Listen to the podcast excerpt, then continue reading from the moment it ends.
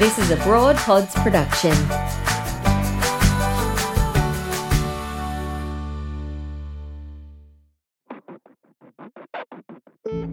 You're listening to the Leaky Pipeline podcast. Welcome to this episode.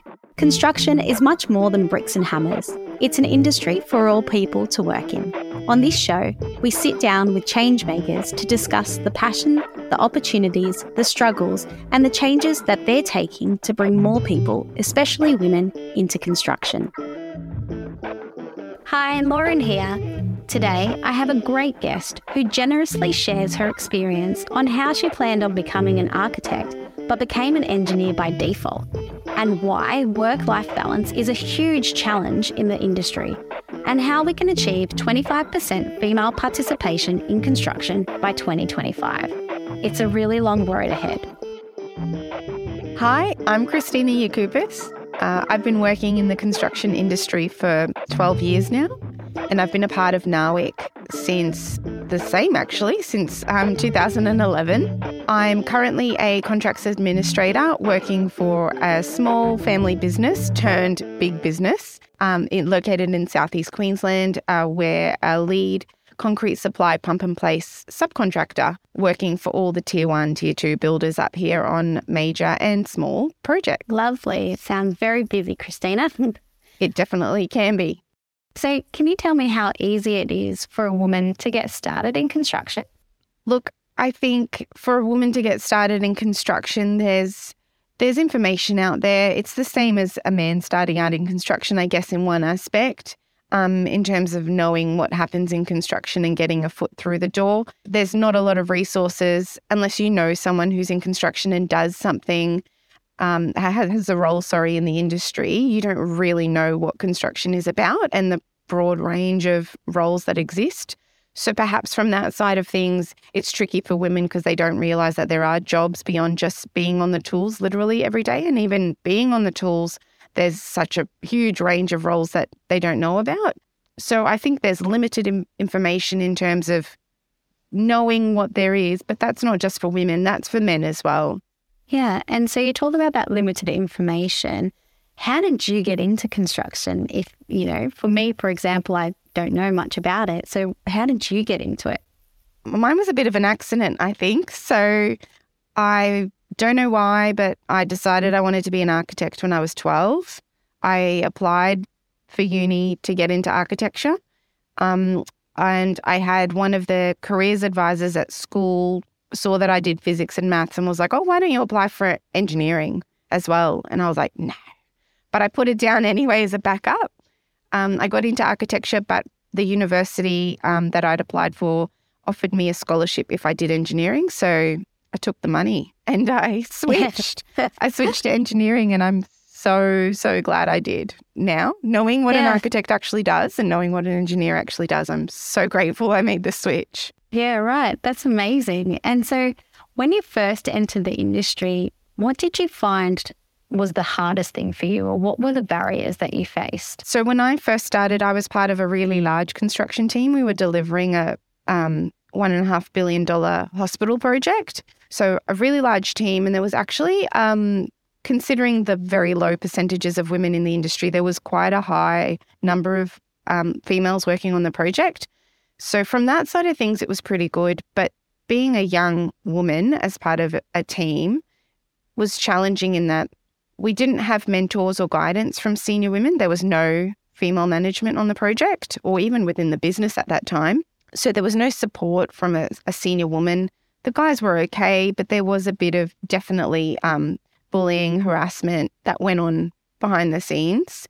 Um, management did try and stamp it out in some instances, but not always necessarily in the right way, uh, which can be quite discouraging for a young woman, for a young man as well, to see that that takes place. It's not great. No, not at all. Not at all.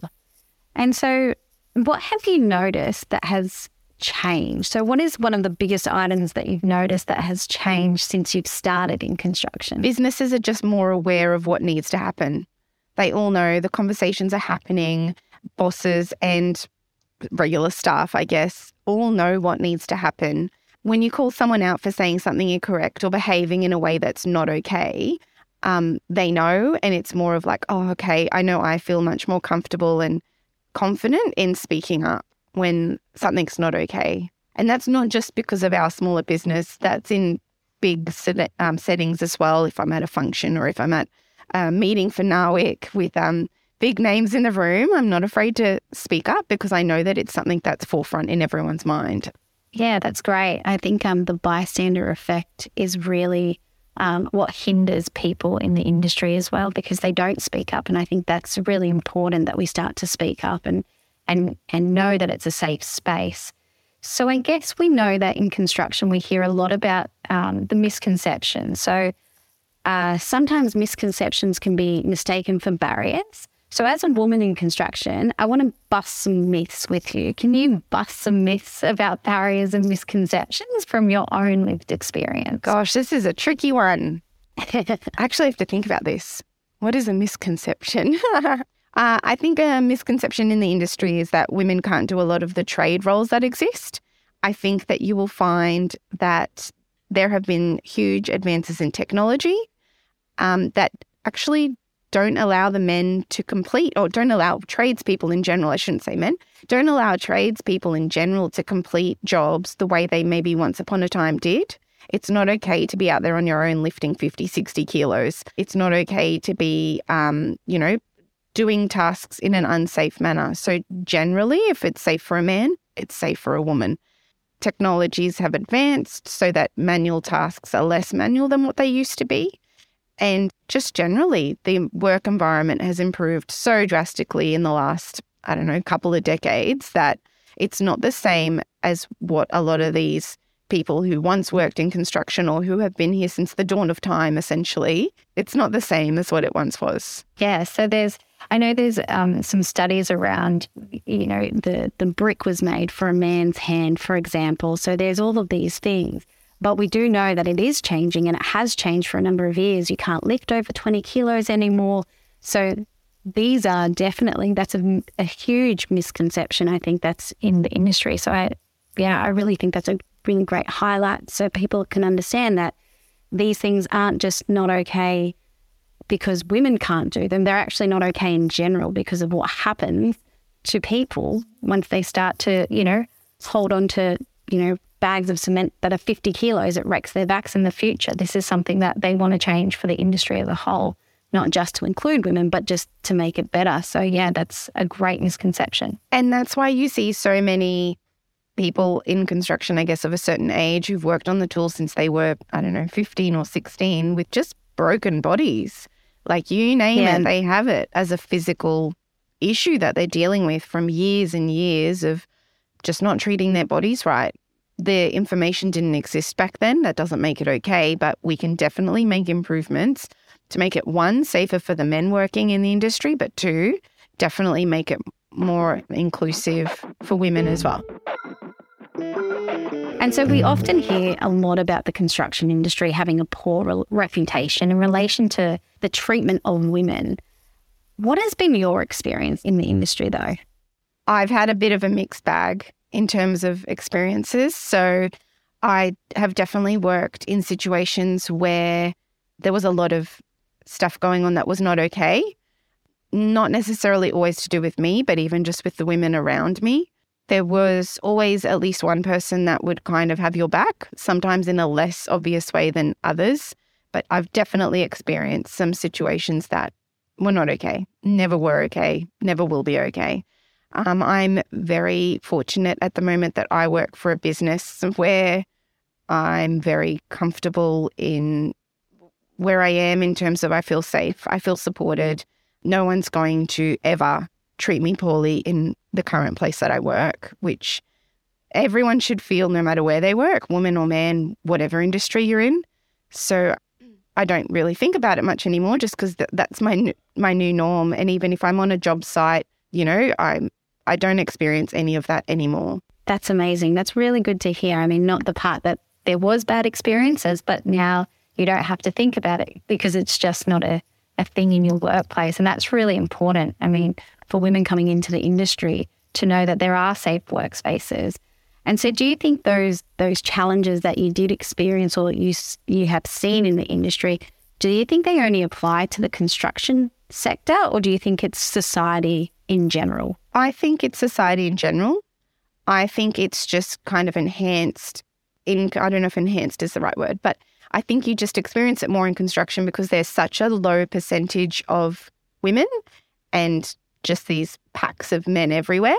So, um, you know, they egg each other on, they think it's a joke, and that creates this sort of culture or environment where things that maybe don't happen as frequently in society in general happen a lot more frequently, for sure. Yeah, it is because it is a male populated industry. And sometimes, again, like that bystander effect, people just stay and listen, even though they know it's wrong, but they just don't um, do anything about it. And they kind of laugh if they if someone else is doing something inappropriate rather than stopping that behavior. So, yeah. Yeah. They also, again, like just years and years of um, working the way they work, speaking the way they speak. They don't think about it. I know I literally had a conversation yesterday with one of our um, construction workers, uh, one of our concreters actually, and he used a phrase. And I was like, why have you said that? Like you're speaking to me, first of all. So why have you used that phrase? Like it was, it was like sexist, I guess. Um, but he said it and I called him out on it and he's like, "Oh, oh no, I did I didn't mean it that way. I just, you know, it's it's just a phrase." And I said, "Well, find another way to express yourself. Like just don't use that term." You know, there are so many other ways you can express that. And he's like, "Oh, you know, I've never I've never really thought of that." And I was kind of like, "You've got daughters, so don't do it for me, do it for them." And he was kind of like, "Oh, yeah, okay, no, I'm going to be very aware of that now." So I think it's just kind of ingrained as well, right? They speak a certain way because that's what they've always done. So um, it's just being okay with calling that out and making them aware because a lot of the times it's not that that people are coming from a yeah, and it's about how place. you have it's that conversation with them rather than getting angry or using a negative approach. It's about that conversation where we allow them to understand your side and and they can see it from a different angle. And I think that's really important is around how we have that conversation. But it is, it's very interesting. You touched on that topic around that's all they've kind of known and they didn't realize that it affected. So until somebody actually brought it to light, they wouldn't have known that that was an issue or, mm-hmm. you know. So I think that's really important that we are courageous in our workplaces, just like you were, just to have those conversations, not to make it a fight, but to make it more of an education piece. I definitely make it a fight. I go, why'd you say that? I'm very aggressive, but that's okay. I think the important thing is to raise it in whatever way you feel comfortable. It can be as subtle or as in your face as you like. It doesn't have to be aggressive. I'm I have a reputation of being aggressive. No, I'm joking. I can't imagine but, that. um, it's raising it in whatever way you feel comfortable. So even if you have to raise it as a bit of a joke, it still can get in their head. If you just have to make it a very subtle comment, that can still get in the, in their head and be the tiniest step towards, you know, just creating that little bit of change that needs to happen. That's right. That cultural shift that we need to see. Even using comedy, I guess, and jokes to try to relate to that person in a way to shift that behavior. So, yeah, that's a really great point to raise it the way you need to raise it or you feel comfortable to raise it. But the point is to raise it so that people understand what's going on in the behavior. We can start to change that culture. Exactly. And I know, like, when I first started making comments to like this current workplace, I would never have said anything in the first place I worked at. But in this environment, you know, the first few times it's like, yeah, eye rolls. Yeah, okay, all right, we get it. But it does start to shift. I'm seeing a shift. Yeah, that's really great. And so, because you're seeing a shift in your own workplace, what would you encourage other business leaders to consider when they're employing women in construction? If I'm speaking to business leaders specifically, it's that change happens from the top. The staff, the workers have to see a shift in the attitude and behaviors of management so that they also implement those changes. And this can be related back to like, let's bring it, take it away from women in construction. Let's make it even just work hours, like work life balance, right? If you see that your boss is coming into work at 5 a.m. every day and working till like 6 p.m. every day, you're going to feel pressure to do that too, right? Because that's what your boss is doing. That's what they're showing they expect of everyone. So just by shifting their work life balance, you know, monitoring their hours, going, come on, guys, let's get out. I shouldn't say guys, come on, team, let's get out of here. Um, helps fix that work life balance. So I think it's the exact same thing for women in construction. Seeing your managers supporting initiatives for women in construction, seeing them stand up, stand up against poor behaviour, um, changing language, all these sorts of things will naturally filter down to everyone else. And that's a really great point because change really does start from the top. And unless we see it with our senior leaders, we can't expect the change um, to occur in the industry.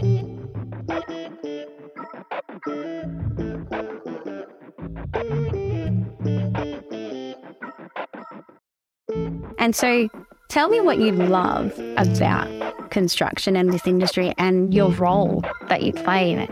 I love being able to walk past a building, a bridge, anything, and being able to say, like, I was part of that.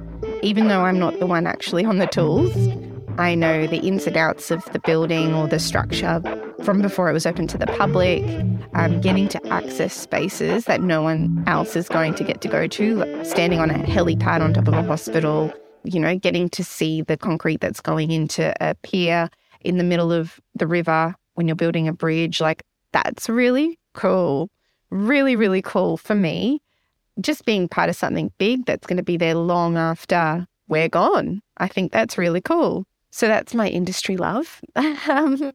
my role love. So I, yeah, contracts administrator. So I manage contracts. I love negotiating contract closeouts. I like, I cannot express how much I love it.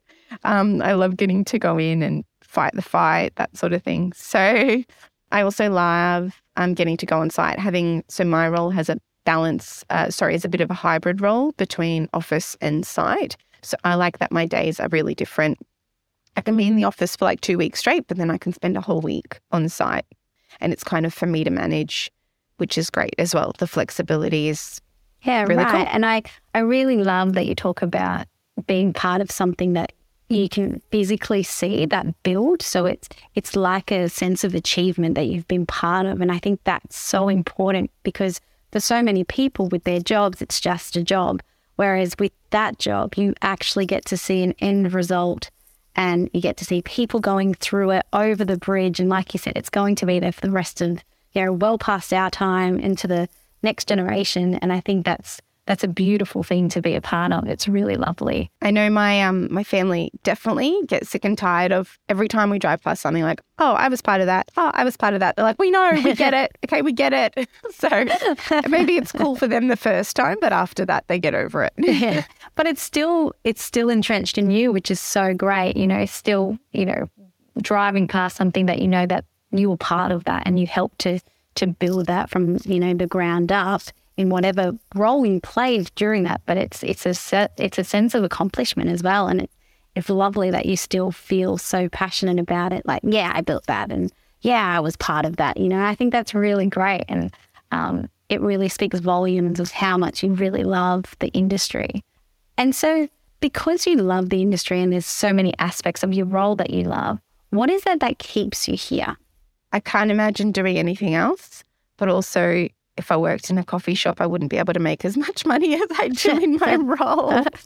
no, I um I really love what I do. I'm part of a really cool team. Um, really, we're just a, a really well meshed team. Work is fun. Obviously, it has its challenging days as well. Of course, as any workplace does, we don't always see eye to eye, but that's okay. It's the way that you handle those situations. So, I I just I really love it. I really can't imagine working in any other industry for me personally.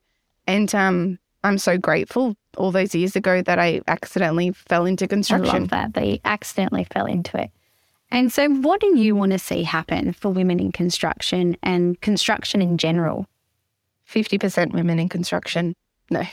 Um, yeah, I, would, I guess I would love to see that eventually we get to a point where, you know, organizations like NAWI could just not needed because the industry is open and supportive of everyone. Everyone has a place, and just construction is more visible to not only to school students and um, people, young people wanting to enter the industry, but also to more mature age entrants as well.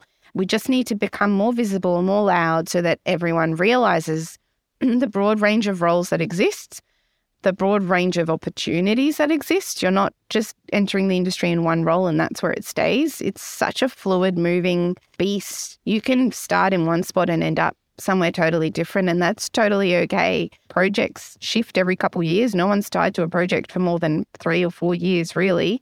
So roles are much the same as well. And I think that's a really good thing. Yeah. And I love that you touched on um, how construction is so fluid because sometimes when you're in an industry or in a job, you can't really see past a certain point in your career.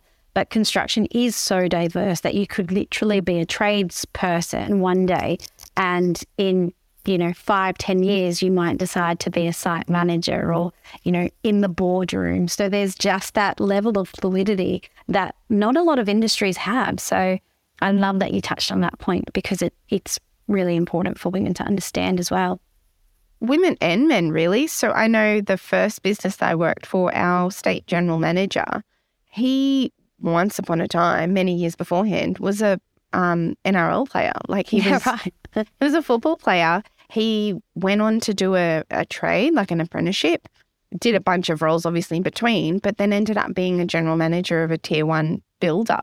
Yeah, you know that's that's huge, it's huge, right? Yeah. Um. So I think the fact that it yeah, that roles just can change so easily within the construction industry, much more easily than other industries that I'm aware of, is a really good thing. You're not tied to one role, you're not tied to one project. And that's so important yeah. for us. And so, and what do you think the government can do for women in construction? You know, you said we want to be loud, we want to be out there, we want to make sure that the construction industry changes. So, what do you think the government can do to help women in construction? On a lot of the projects that we work on, up here in Queensland at least, but I know this exists nationally, there are initiatives and targets to employ and support apprentices. There are initiatives and targets to support Indigenous employees on projects. And subcontractors and builders are penalised for not meeting those targets. Why are we not doing more in the space for women? Why is the government not enforcing more rules and regulations around and targets for women. I know that targets and quotas are not loved by everyone, but it's a good start. It's a really good start.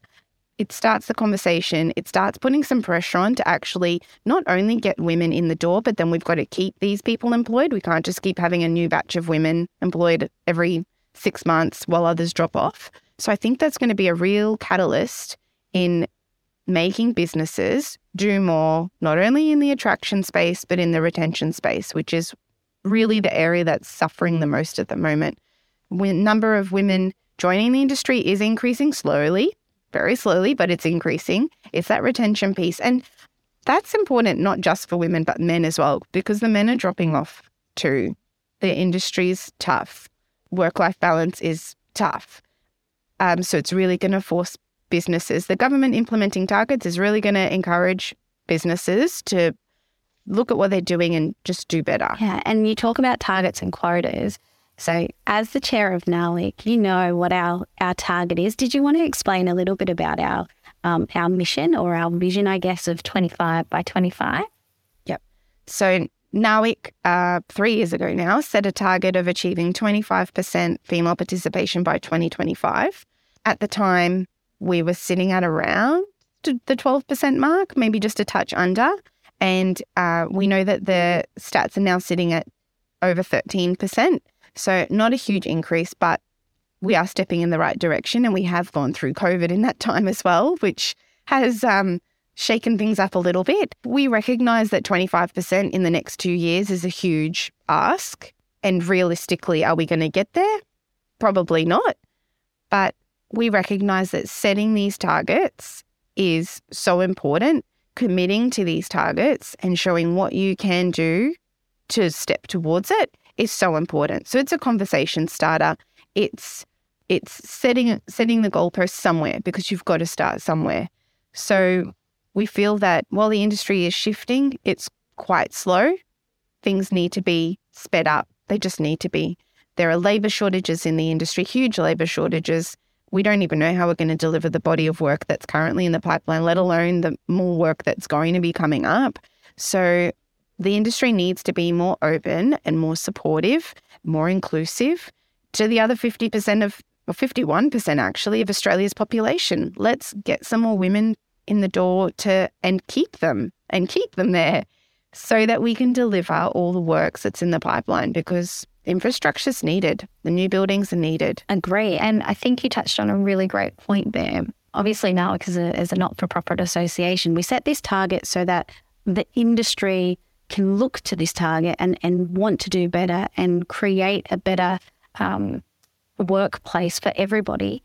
And so, what do you think is needed to change the culture to make it safer, happier, um, and to just remove the stigma around the construction industry to help us get to that target? So, at NAWIC, we've looked at, um, we call it the leaky pipeline.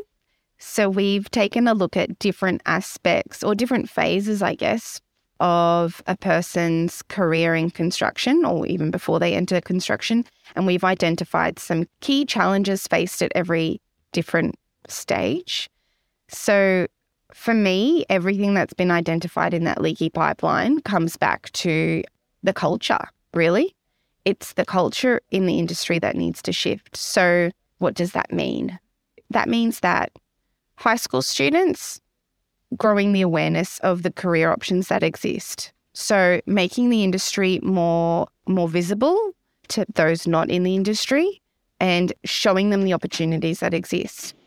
Then when we're looking at apprenticeships and university study, so ensuring that they have safe learning environments, making sure that, you know, the students, not so much uni students, but apprentices for sure, that they're supported, that they're um, included in the team, that they feel safe going to work every day because some of the stories you hear of what apprentices have gone through are can be quite horrific. And and really it wouldn't be okay in any other industry so why is it okay in construction in some instances it doesn't always happen everywhere some apprentices have great experiences but if it wouldn't be okay in any other industry why is it okay in construction so early career much the same creating that supportive safe workplace for young women so that they can start to feel comfortable, like me, to speak up when something is not okay.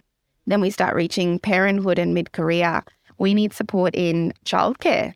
Childcare. And this isn't just a women's problem, this is men as well. There are single dads out there who can't access childcare at hours that work for construction.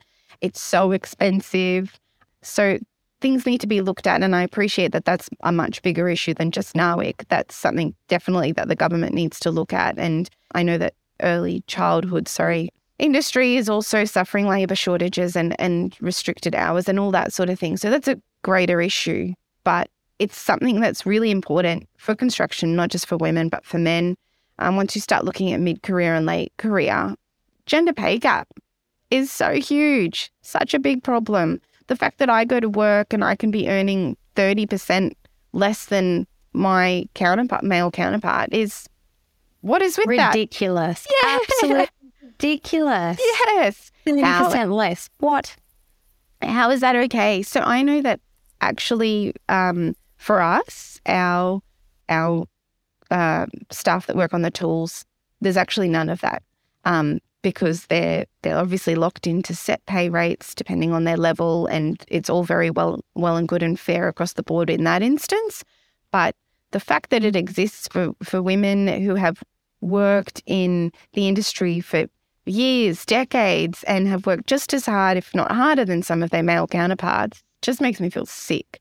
So, yeah, does that kind of cover, does that touch on what needs to change? Yeah, it does. You actually answered the final question, which I was going to say, how do we stem the leaky pipeline? But I guess you touched on some really great points. This the the gender pay gap is actually not okay. And it's something that we need to really, like, companies need to really look into and understand how they can address this. It might not be a, a fix that they can do within a year, but they need a plan and they need a goal to fix this. And how does this work? And how do they address these issues? And there's issues around the, the, the, gender pay gap that includes women who won't ask for a pay rise out of their turn. So they don't feel comfortable to do that. It includes people that go on maternity leave that fall short of their um, their pay review, for example. Uh, and so they go on maternity leave and they've missed that section of pay review. So it starts that gender, the pay gap starts that way as well. So there's some real big issues that can be addressed for some of these uh, corporates and companies that can start to address this because that's a big it's a big barrier for women in construction. It's actually not a misconception, it's a barrier. I think that um, the gender pay gap kind of stems into two points that I raised earlier. So, one is leading by example from management and just recognizing that it exists within your business. If it does, there might be some businesses where it doesn't, but recognizing that the problem exists and making a very open commitment to fixing it in my opinion, if you recognize there's a problem, fix it straight away. I don't think it should take you five or 10 years to eliminate a gender pay gap, but just fix it in whatever timeline yeah. it is. Have a plan at least. Exactly. Do something. Exactly. But then the second thing is it comes back to, and I know that this is really hard, but speaking up. So if you are aware that something is unfair or if you believe that you deserve more, speak up and that comes back to creating that safe work environment. So, once again, I'm so fortunate that my boss is, I'm gesturing to him. Sorry. I'm so fortunate that my boss has created a very comfortable work environment for all of us. But I feel really fine in just knocking on his door and going, hey, let's talk. And we can have a very serious conversation and I can challenge him if he says something that I don't agree with. So I appreciate that that's not the case for everyone, and I'm very lucky. And that's not just a construction thing, that's an everywhere thing, every industry, every person thing. But it's speaking up once again, speaking up to for yourself, which can be so inti- like challenging and intimidating, but just yeah, do it. One of my favorite quotes is speak even if your voice shakes because it, there's so much power in that for everything, right? When we see bad behavior, good behavior, talking about our pay rises, our self worth, all of those comes under that, you know, speaking even if your voice shakes so that you can feel heard. And I guess something that you touched on, which is really important, is the safe environment so that you can have those conversations. And I think this is a, a really important one for our leaders, especially to understand what does a safe environment look like for all their employees and how do we make it safe if it's not like that so that people feel included and they can feel heard and have that voice because that is a real that will also help the change and the culture shift. And so I guess my final question to you, Christina, is what is your personal pledge or commitment for the next year in relation to getting more women into the construction industry? My personal pledge is to speak up, just to speak up. Um, speak up when I see something that's not okay. Speak up when I'm given a platform where my voice is going to be heard, even if it's not going to be 100% heard. Just speak up. Continue to raise the topics that are important to us to make the industry better. Um, like I said earlier, the changes that need to happen are not just for women, it's for men as well. It's shifting that culture to make it a more balanced, more inclusive, better all round industry overall. I love it. I love it how it is. I love construction. Oh, no, I don't love how it is. Change that, scrap that, scrap that. No, I love construction, but I recognize how much better it can be um, with just some really simple changes. I love that. And I love your commitment of speaking up. And you do that all the time. I've seen you do it on the platforms that you do speak up at. So I, I thank you, and I'm sure all the women in construction and men in construction also thank you for your voice and being heard in the industry.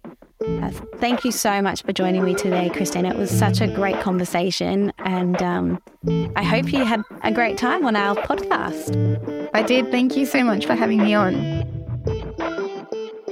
Thanks for listening to this episode of The Leaky Pipeline. Let us know your thoughts about this episode or leave us a review wherever you get your podcast. Don't forget to share us with your friends. And to find out more about NAWIC, head to our website at Thank you.